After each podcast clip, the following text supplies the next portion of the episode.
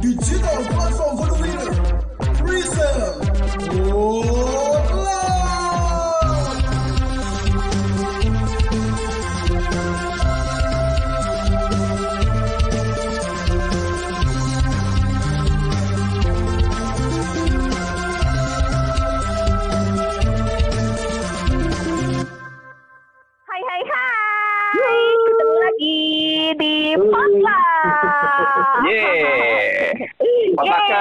gimana?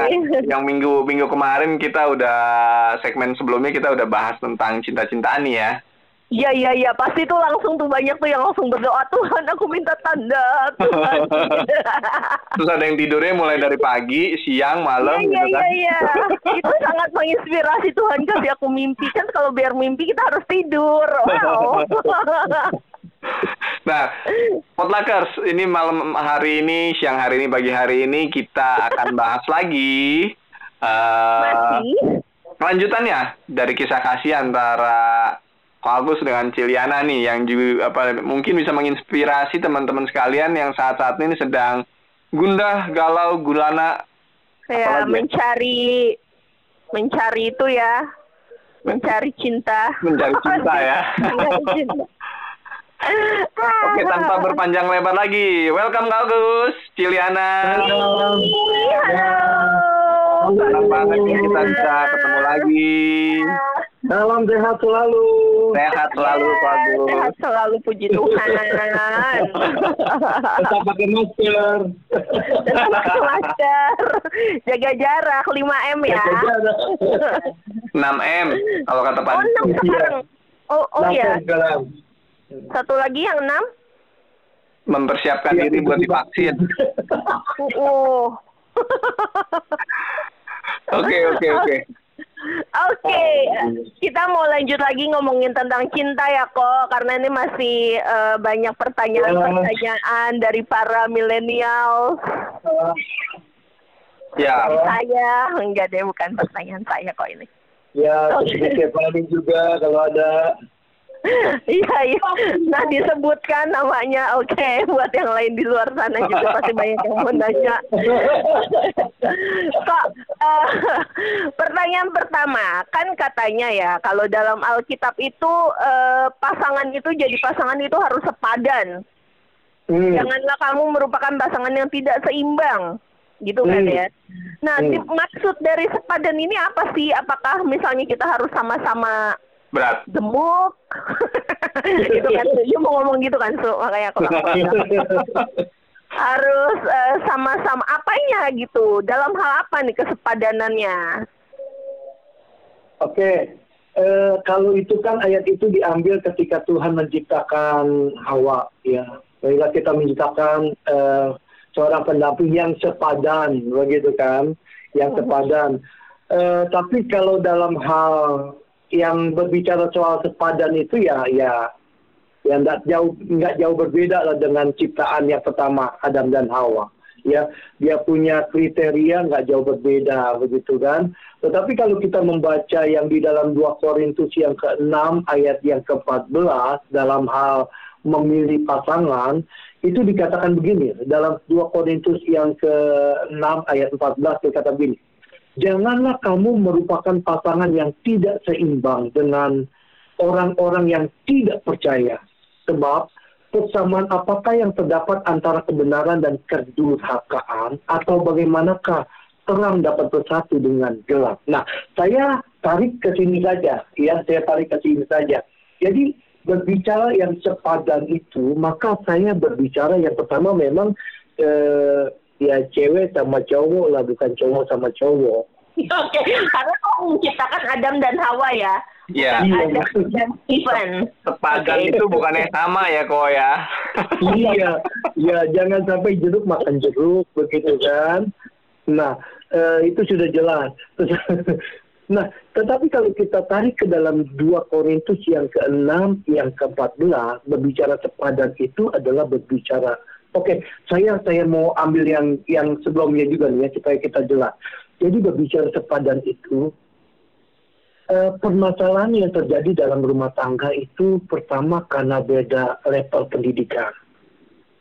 misal contoh ya, eh, istrinya hanya SD, suaminya S2, mereka menikah. Contoh ya, maka knowledge-nya sering kali nggak nyam, nggak sampai atau terbalik gitu saudara. Maka nggak sampai nah ini sering kali juga akhirnya bisa menjadi permasalahan di dalam rumah tangga. Artinya saya tidak mengecilkan orang-orang yang yang tanda petik ya yang tadi yang saya katakan. Tetapi ini yang bicara sepadan bisa juga berbicara soal knowledge-nya sama, pendidikannya nggak jauh berbeda lah ya, Hmm. sama lah, hampir sama lah seperti itu kira-kira. Kalau terlalu jauh itu nanti akan repot untuk untuk uh, komunikasi dengan baik. Nggak satu frekuensi kok ya. Tapi ya kira-kira begitu ya. Jadi beda frekuensi nanti. Jadi jaka tembung bawa golok. Nggak nyambung Jack gitu ya. Mau dilanjutin kagak enak gitu kan.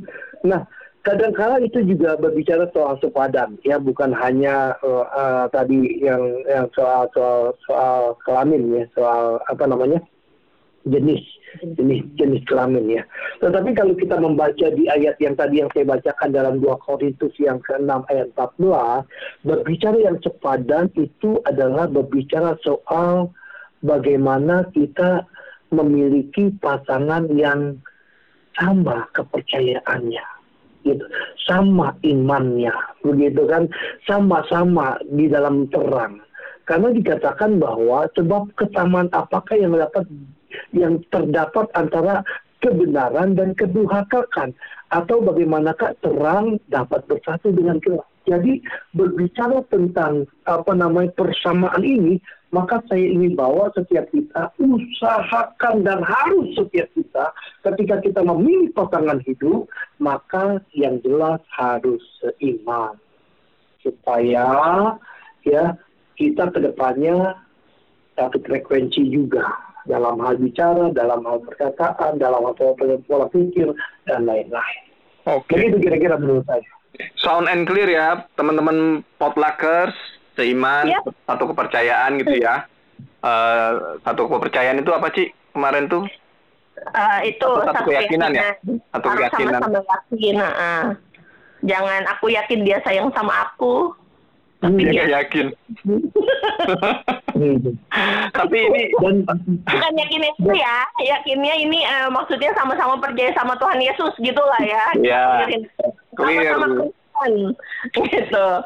Jadi eh, jangan coba-coba sama yang eh, berbeda gitu ya. kok, tapi ada mungkin anak-anak atau potluckers ini eh, bilang gini, saya mau memenangkan jiwanya. Nah, itu gimana? Oh gitu. Kan kita mau mengajak dia menuju terang. Hmm.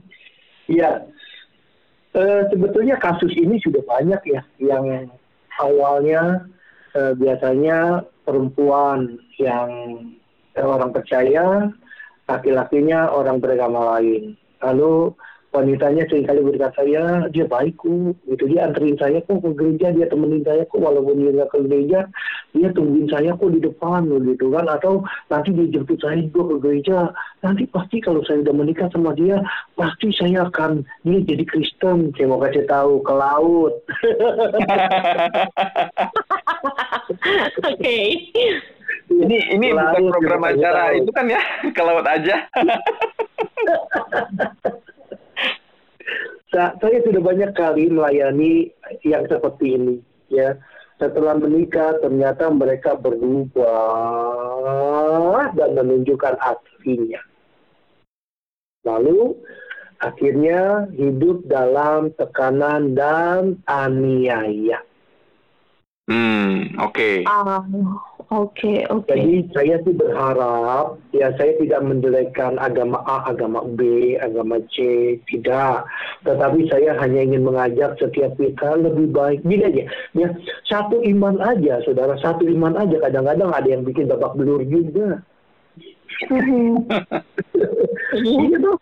Iya, satu iman aja, saudara masih beda pendapat, beda prinsip, sudah beda kantong. Hmm. Beda kedewasaan di dalam rohani juga itu ya kalau mungkin Beda. walaupun satu iman ya. Iya. Iman. Dan maaf kata, ya pertarungan tinju pun masih tetap ada di situ. Hmm. Apalagi, apalagi kalau seandainya beda keyakinan, beda paradigma, beda pendidikan, eh, apa namanya kerohanian dan lain-lain. Ya, saya bukan satu dua, saya banyak kali melayani mereka. Makanya saya selalu katakan begini, Pak, gimana Pak? Ya, kami teraniaya. Saya katakan yang suruh lu nikah sama dia siapa? Gitu Oh. kan. Lu yang mutusin sendiri. Sekarang lu nikmatin lah masa lalu gitu.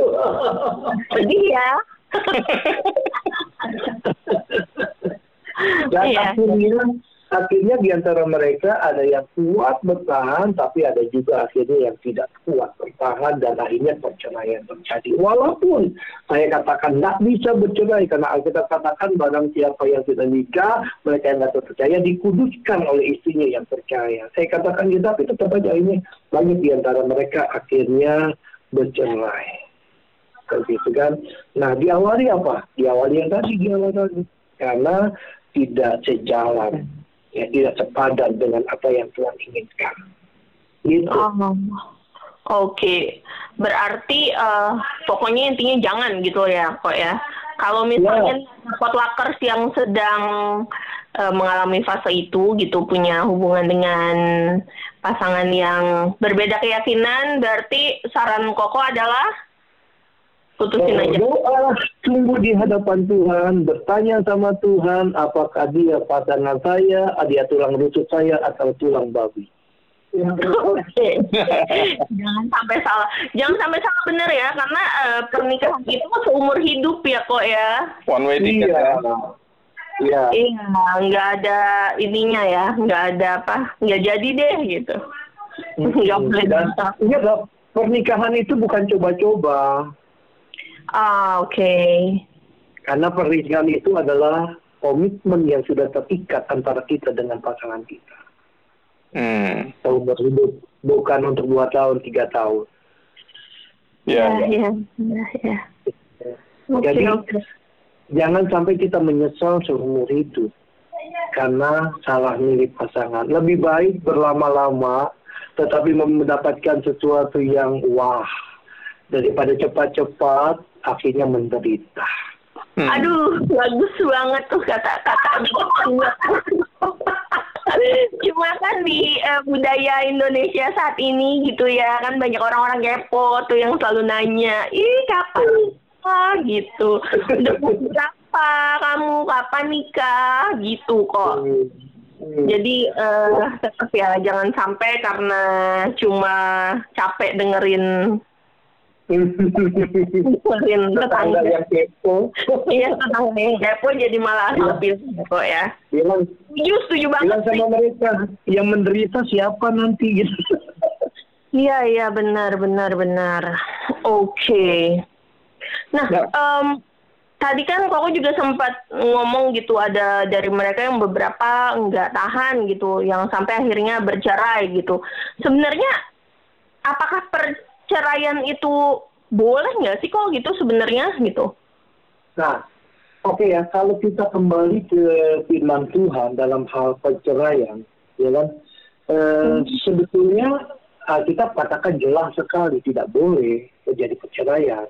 Bahkan tadi yang saya katakan, eh, orang yang yang menikah dengan dengan agama lain pun dikatakan bahwa pasangannya itu dikuduskan oleh oleh pasangannya juga yang percaya itu gitu. Makanya saya juga kemarin ketika beberapa melayani orang-orang seperti ini saya tidak anjurkan untuk mereka bercerai. Tetapi akhirnya tetap aja di antara mereka ada yang bercerai, begitu kan? Tetapi kalau kita lihat di dalam Alkitab, boleh nggak sih orang yang sudah menikah bercerai? Maka saya akan jawab sebagai hamba Tuhan, saya katakan tidak boleh. Karena di dalam Matius yang ke-19 ayat yang ke-6 itu berkata begini, dikatakan begini. Demikianlah mereka yang sudah menikah ya, mereka yang menikah, demikianlah mereka bukan lagi dua, melainkan satu. Ya kan? Karena itu apa yang telah dipersatukan Allah tidak boleh diceraikan manusia. Jadi Allah itu tidak akan pernah menceraikan. Yang bikin bercerai itu adalah manusia. Begitu kan? Jadi mereka bukan lagi dua. Bayangkan. Sesuatu yang dua itu dijadiin satu. Nempel jadi satu. Dua. Ya, coba bayangkan dua tunjuk saudara, dua dijadiin satu, lalu dikasih air buat kasih apa? eh, lem blue, lem blue ditempel semuanya. Jadi bukan lagi dua tetapi satu.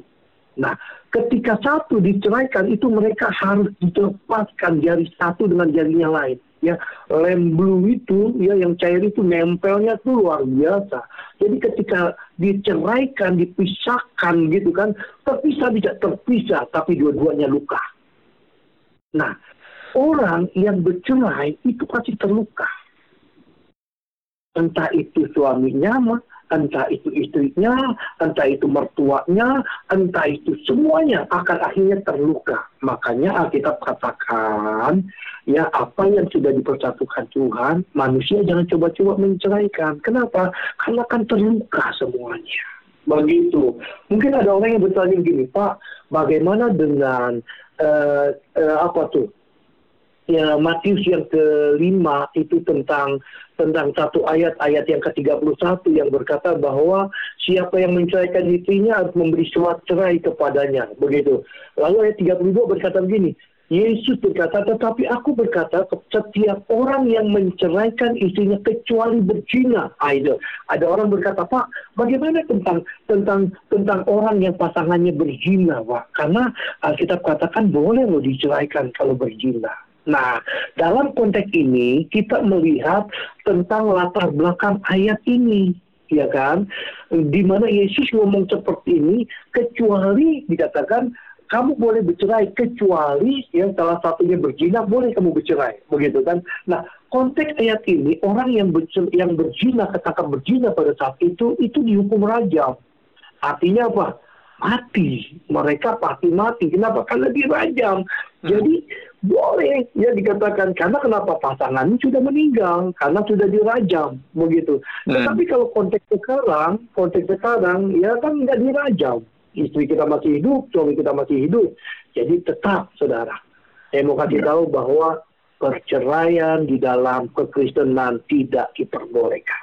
Ya, jadi ayat itu konteks budaya saat itu eh, berbeda dengan konteks budaya yang saat ini ya. Kalau aturannya pun berbeda ya saat itu ya. Betul, Jadi betul. konteks berzina di saat itu pasti setiap orang yang kedapatan berzina dihukum rajam. Mati. Kecuali sampai ada mati, wanita- ya. Nah, kecuali ada wanita yang pada saat itu ketahuan dirajam, ya, Iya. waktu mereka rajam, Yesus mulai tulis siapa di antara kalian yang tidak berdosa, Ya. silakan rajam terlebih dahulu. Hmm. ya kan kecuali wanita itulah yang nggak dirajam Iya, saat betul. itu. tapi pada zaman yang lain pada zaman yang lain semuanya dirajam Hmm. tapi Oh, oke. Berarti inilah pentingnya benar-benar harus kita tahu jodoh dari Tuhan gitu ya, kok ya. Karena Betul. once kita memutuskan untuk menikahi orang itu, betul ya no turning back gitu ya. Hati-hati potluckers gitu karena Ya, hati-hati potluckers. potluckers atau menderita selamanya. Iya, iya. Ini Iya. nggak bisa putar balik ya. Ini kayak di sirkuit ya. Kalau sirkuit putar balik, berantakan. Iya, iya. Wah, iya iya iya iya. ya, Oke. kok Hmm. Bicara tadi kok tentang mungkin nih eh, kemarin sih kita sempat ngomong tentang anak-anak muda ya, tetapi ini mungkin juga bicara tentang buat orang-orang dewasa muda yang sudah berumah tangga gitu, lalu kemudian eh, sudah punya anak dan segala macamnya.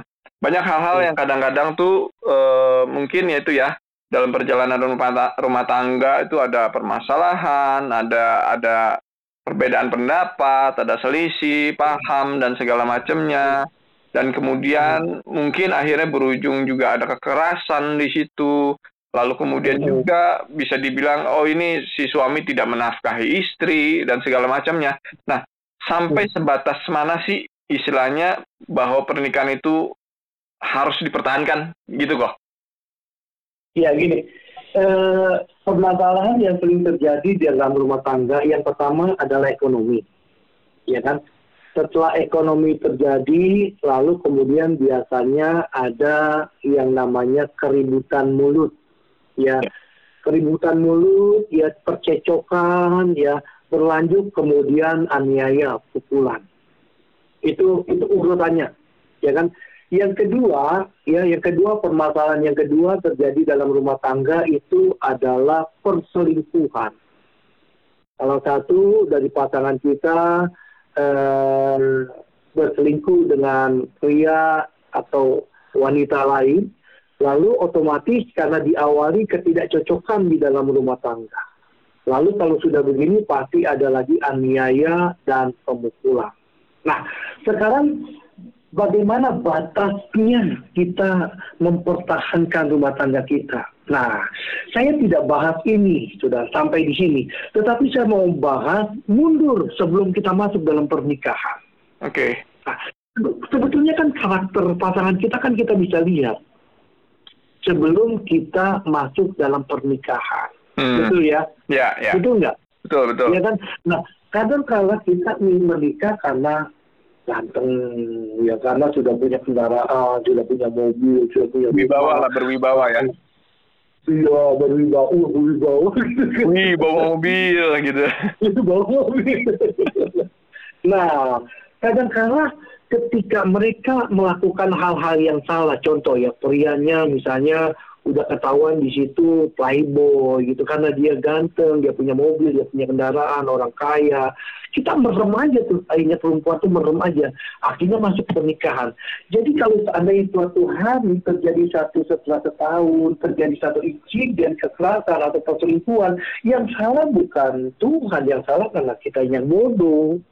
Dari Hmm. awal kan sudah ketahuan Ya, ya. gitu sama pasangan kita ya sudah tahu pasangan kita matre misalnya istri calon pacar kita perempuan nih matre ya kan?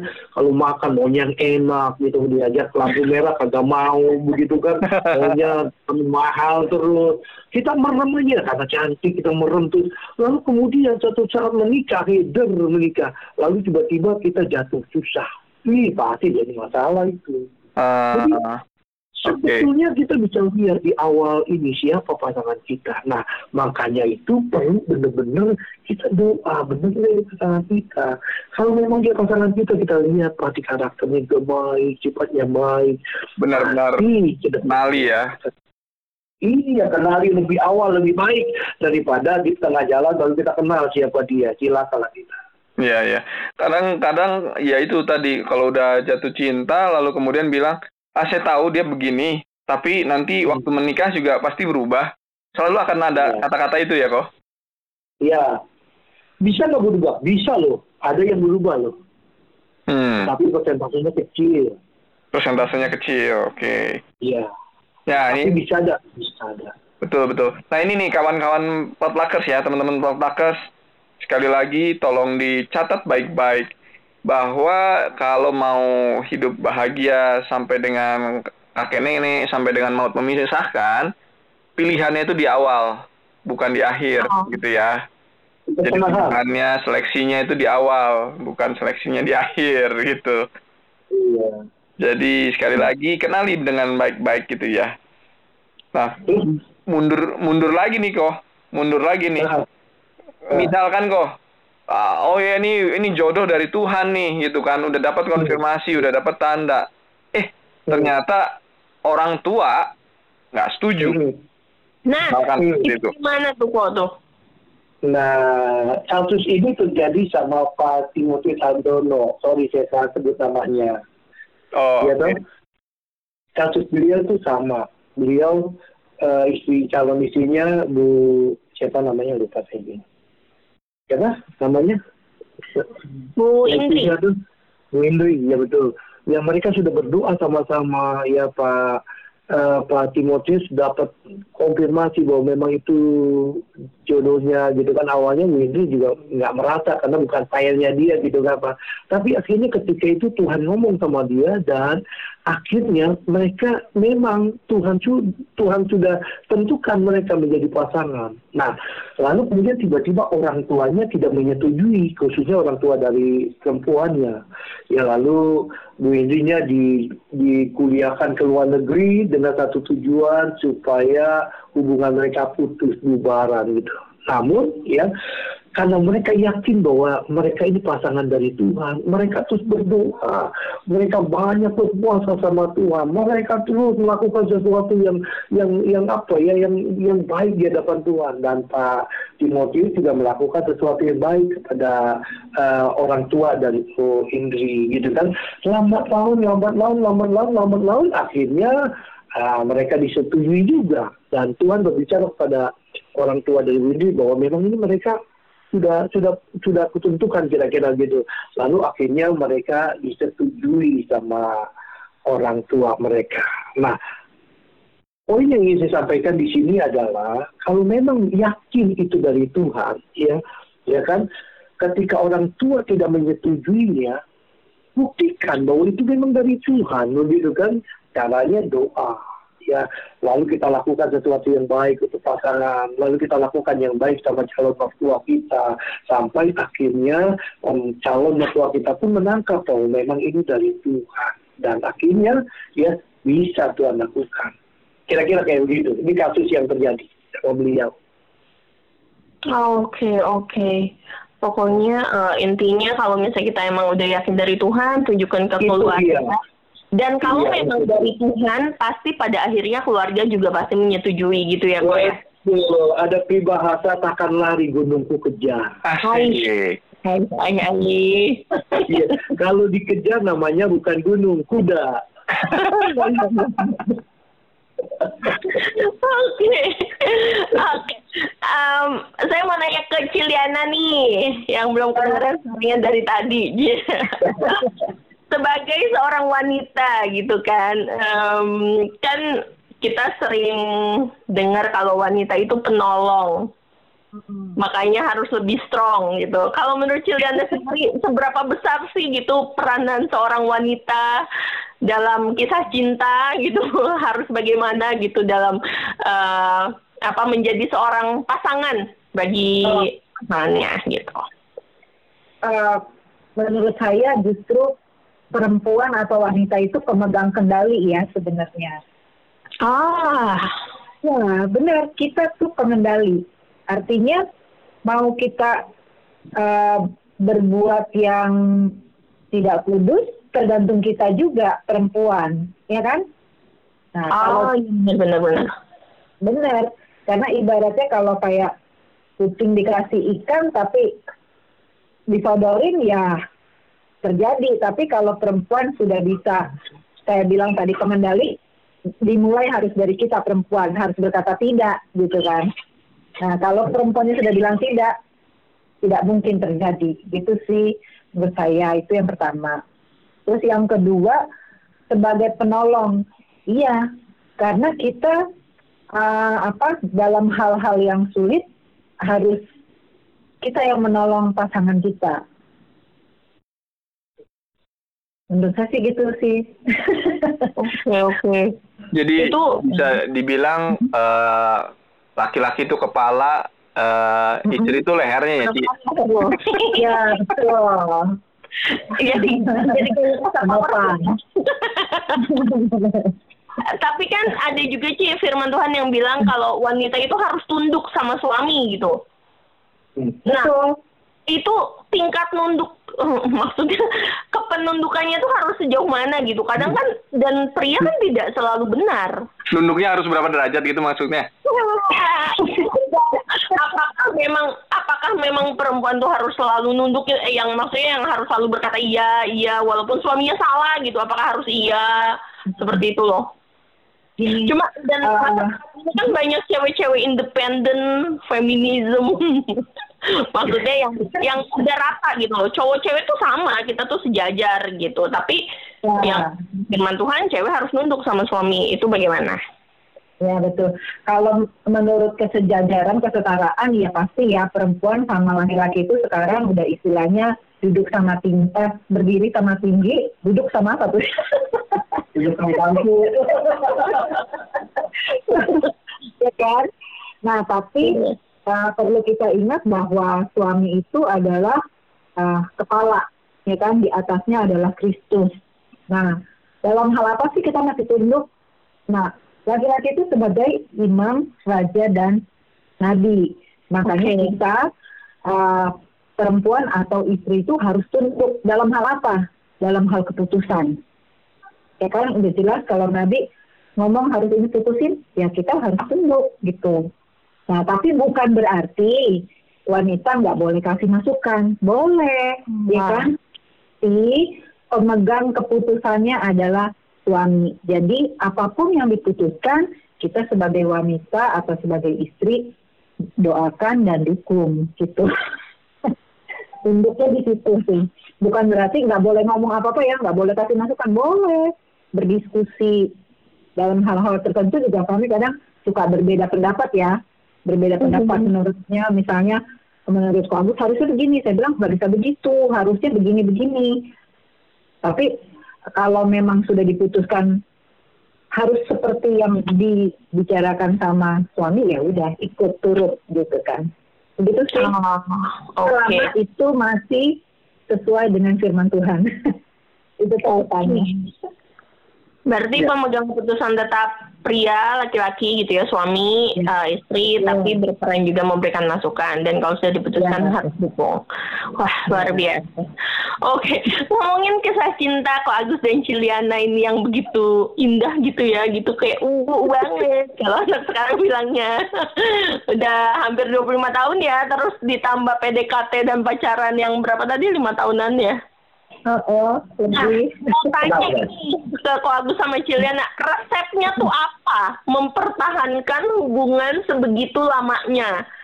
Nah, mau mau tahu atau mau tahu banget? Foto banget.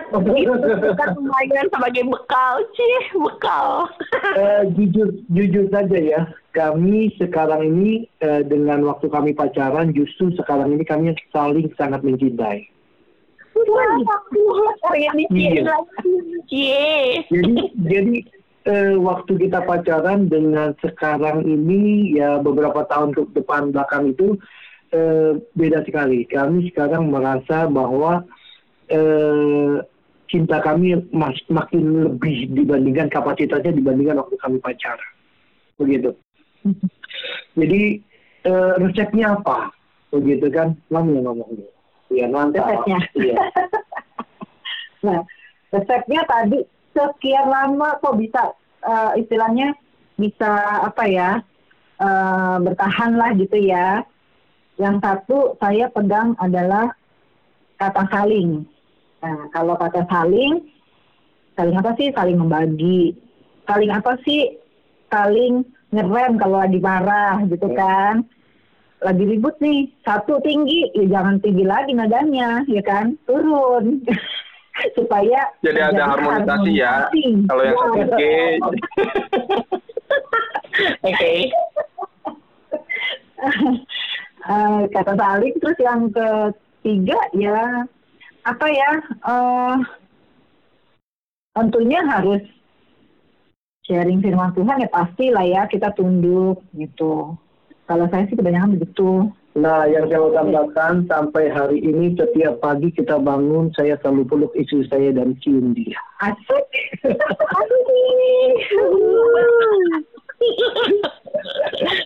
Itu itu yang terus kita lakukan. Jadi kalau seandainya saya di bawah sudah bangun duluan karena saya doa, ya istri saya dari bawah naik dari tangga ada atas turun ke bawah, maka saya akan buka tangan saya dan dia langsung peluk saya dan dia duduk di samping saya atau di pangkuan saya, lalu saya cium dia. ini kalau udah nikah ya nggak boleh iya. asik. Iya, ya. Jadi itu resep yang paling mujarab juga yang harus dipertahankan. Jadi kalau tandanya sudah nikah, ya waktu pacaran, pegang-pegang tangan, maka nyosor-nyosor gitu kan. Setelah nikah nggak pernah dicium istrinya, gitu kan. Nggak pernah dipeluk istrinya, nggak dibilang I love you istrinya. Ya, ke laut. mancing yuk mancing Karena cinta itu harus dipelihara ya kok. iya Nah, betul. Harus dipelihara. Gitu. So, kalau momen-momen Februari gini nih, ngapain nih kok biasanya kok? Ah, kita sebetulnya ya, kita sebetulnya ya, kalau nggak covid ini kita mau jalan loh. Oh, selalu ada ya kok ya? Oh harus. Itu salah Ya, satu salah satu waktu. jaga juga ya kok. Iya. Waktu berdua Waktu aja. berdua aja. Kamu Hmm. mau anak-anak kadang-kadang kita nggak aja kita hanya cukup berdua saja, begitu kan? Nah itu yang perlu kita jaga. Kalau enggak ya, kalau kalau seandainya kita hanya jadikan dia sebagai sahabat ya nanti bosan juga. Tapi kalau memang kita jadikan dia sebagai cintanya kita, wow berkobar dulu. Aduh manis banget, aku kuat Emang nih gara-gara covid nih. Siapa sih nih covid temennya?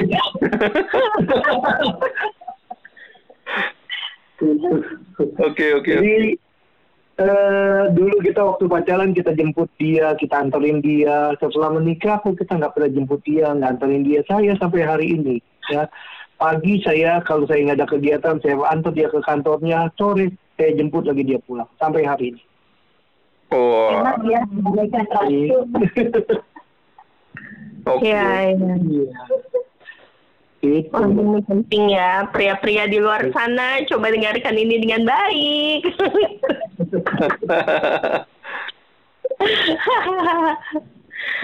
Itu harus dijaga. Cinta itu harus dijaga dan dirawat. Seperti kita menanam bercocok tanam harus sering disiram dengan air, harus dikasih pupuk supaya dia tumbuh, mekar, berbuah, berbunga, berbuah dan kita menikmati buah-buahnya. Ya ya. Kok satu pertanyaan terakhir mungkin dari saya nih kok ya. Nggak tahu nanti dari Petra nih ya. Tapi dari terakhir eh, terakhir dari saya. eh, misalkan nih kok ya eh, dalam masa-masa contoh lah misalkan dikasih mimpi lalu kemudian dikasih tanda tapi yang dikasih mimpi sama nggak dikasih tanda ini dari sisi eh, wanitanya gitu kok. Nah Hmm. di zaman sekarang ini eh, apa namanya dalam tanda kutip tabu nggak sih? Misalkan wanita tuh yang ya mungkin nggak nembak tapi setidaknya eh eh, sharing nih apa yang dia dapetin gitu. Itu menurut koko gimana kok Eh, kalau lihat zaman sih kayaknya sekarang sudah biasa ya. gimana gimana kok Emansipasi. Kalau lihat ya, kalau eman- dari lihat zaman ya dilihat zaman dan emansipasi wanita kayak Petra bilang itu ya kan Hmm. sudah biasa kalau sananya seorang seorang eh, wanita eh, ngomong dulu tuh nggak apa-apa Eh, jadi nggak ada masalah sebenarnya ya sekarang kalau sekarang menurut ini. saya ya kalau menurut saya ya tapi menurut yang lain nggak tahu ya iya iya iya iya oke oke Ah, mungkin mungkin kita tanya Ciliana kali ya kalau dari segi wanita Ki? Nah, kalau saya, saya nggak mau begitu. Perempuan kan uh, apa ya uh, harus jaga dong ya ketimuran kita. oke ketimuran ya ketimuran. Iya. bukan jaga tak jual mahal. Ya, iya dong kita kan cewek gitu.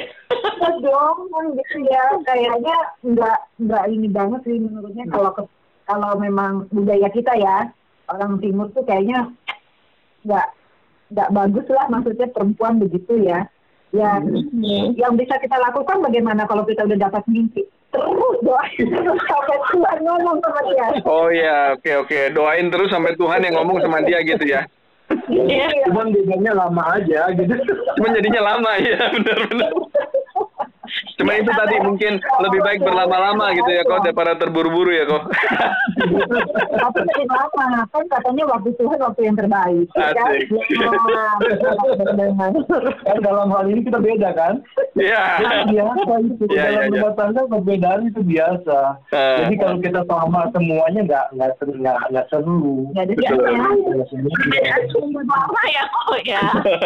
iya nggak apa-apa beda itu kan Oke, masa sih oke. pakai sendal dua-duanya kanan nggak enak lah Bener-bener. Saya belum pernah nyoba sih pakai sendal kanan dua-duanya. cobain lah nggak enak Oke oke. Em, ada yang mau ditanyain? Kan aku yang terakhir itu tadi pertanyaan. Mungkin dari Petra baik. tadi. Oke, berarti em, kita bisa simpulkan ya kok ya dari dua minggu eh sebelum kita simpulkan aku mau nanya dulu deh uh, sebagai kata-kata terakhir nih apa yang mau Koko dan Cici sampaikan gitu buat anak-anak muda buat para Ya. Uh, yang sedang mengejar cinta atau mencari cinta atau sedang berada dalam cinta atau sedang memelihara cinta Haleluya. Oke, saya mau mau kasih tahu untuk anak-anak muda yang pertama bahwa Tuhan menciptakan kita berpasang-pasangan. Jadi kalau ada laki-laki pasti ada perempuan. Jadi jangan pernah takut kehabisan stok. Oke. Catat. Tuhan pasti kasih tepat pada waktunya itu yang pertama. Oke. Ya kan? Nah yang kedua, yang kedua, yang kedua pesan saya jangan karena faktor usia ya kan sudah masuk 34, 35, masuk 38, lalu kemudian aduh Tuhan tuh nggak ada nyenggol-nyenggol, lalu kemudian putus asa udahlah ya Abdullah juga nggak apa-apa. Stop, saudara ingat ya Tuhan tidak inginkan kita mendapatkan pasangan yang tidak seiman ya. Kok lebih baik terlambat tetapi kita mendapatkan sesuatu yang baik daripada buru-buru akhirnya kita cilaka. Nah, yang ketiga, yang ya, yang ketiga, yang ketiga tetap terus berdoa, tetap memiliki pengharapan bahwa Tuhan pasti berikan tepat pada waktunya. lagi ngomong masuk orang ya. Kayak pesan buat someone out there. Oke. Oke. Seru-seru banget ya ini ngobrol sama Ko Agus dan Ciliana ya. Iya, iya, seru banget nih. Pengennya Februari terus gimana? Biar. Pada tahun Februari ya. Iya, aduh. Haleluya. Oke. Baru di kita simpulkan. Boleh. Silakan Petra. Oke, kalau dari eh, pembicaraan kita dua minggu ini ya, gitu, eh, yang saya tangkap banget tuh pertama eh, yang tadi kayak Agus bilang gitu, eh, apa? Waktu Tuhan pasti yang terbaik, Tuhan taruh orang untuk berpasang-pasangan gitu. Jadi eh, sampai menunggu waktu Tuhan kita persiapin diri kita aja sebaik-baiknya gitu. Jadi waktu eh, Tuhan kasih pasangan yang terbaik, kita bisa sama-sama eh, semakin semakin mencintai Tuhan gitu nggak sih kok? Enggak ya? Enggak kayaknya deh tadi nggak ngomongin itu. ya. itu kesalahan saya pribadi.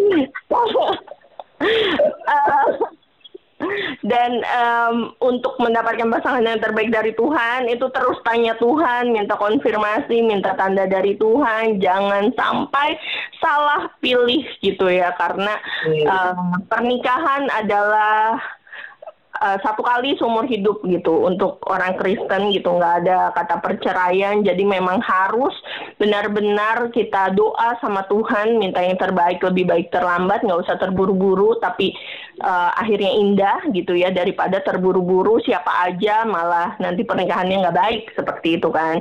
Kayak gitu. Dan em, dalam perjalanan cinta, cinta itu harus dijaga gitu, harus tetap jaga romantisme suami istri, suami tetap mengasihi istri, istri tetap tunduk sama suami gitu sampai eh, nanti kakek nenek tetap berbahagia. Gitu kira-kira ya. Ya. Harus ditambahin. itu udah semua, itu udah semua. Sekali lagi ya. Sekali lagi ya, diingat ya. Tetap berdoa karena Tuhan pasti berikan tepat pada waktunya. Iya, iya, iya, iya. Ini ini dan- ini Koko lagi ngomongin buat host atau buat siapa sih, Kok? aku dan teman-teman aku. Aku kayaknya tahu yang mana. Oke, teman-teman Potluckers, eh kita wrap up ya untuk bulan Februari ini. Semoga apa yang kita udah sharingin, dengerin sama-sama dengan Ko Agus dan Ciliana itu memberkati kita semua dan jadi bekal buat kita semua supaya kita benar-benar bertindak hati-hati dalam mengambil keputusan, tanya Tuhan dalam setiap keputusan yang kita mau ambil gitu ya. Petra ya? Yap, yap. Ya, dan uh, kita akan ketemu lagi di segmen berikutnya di bulan Maret nanti dengan tema yang menarik lainnya. So, stay tune on Potluck. Gitu aja teman-teman Potluckers. So, thank you Pak Agus sekali lagi, Cia, Ciliana. Thank you buat waktunya. Ya, ya, bye bye. Tuhan Yesus berkati. God bless you teman-teman. God bless you all. Thank you for listening. Bye bye. God bless you. Bye bye. bye, -bye.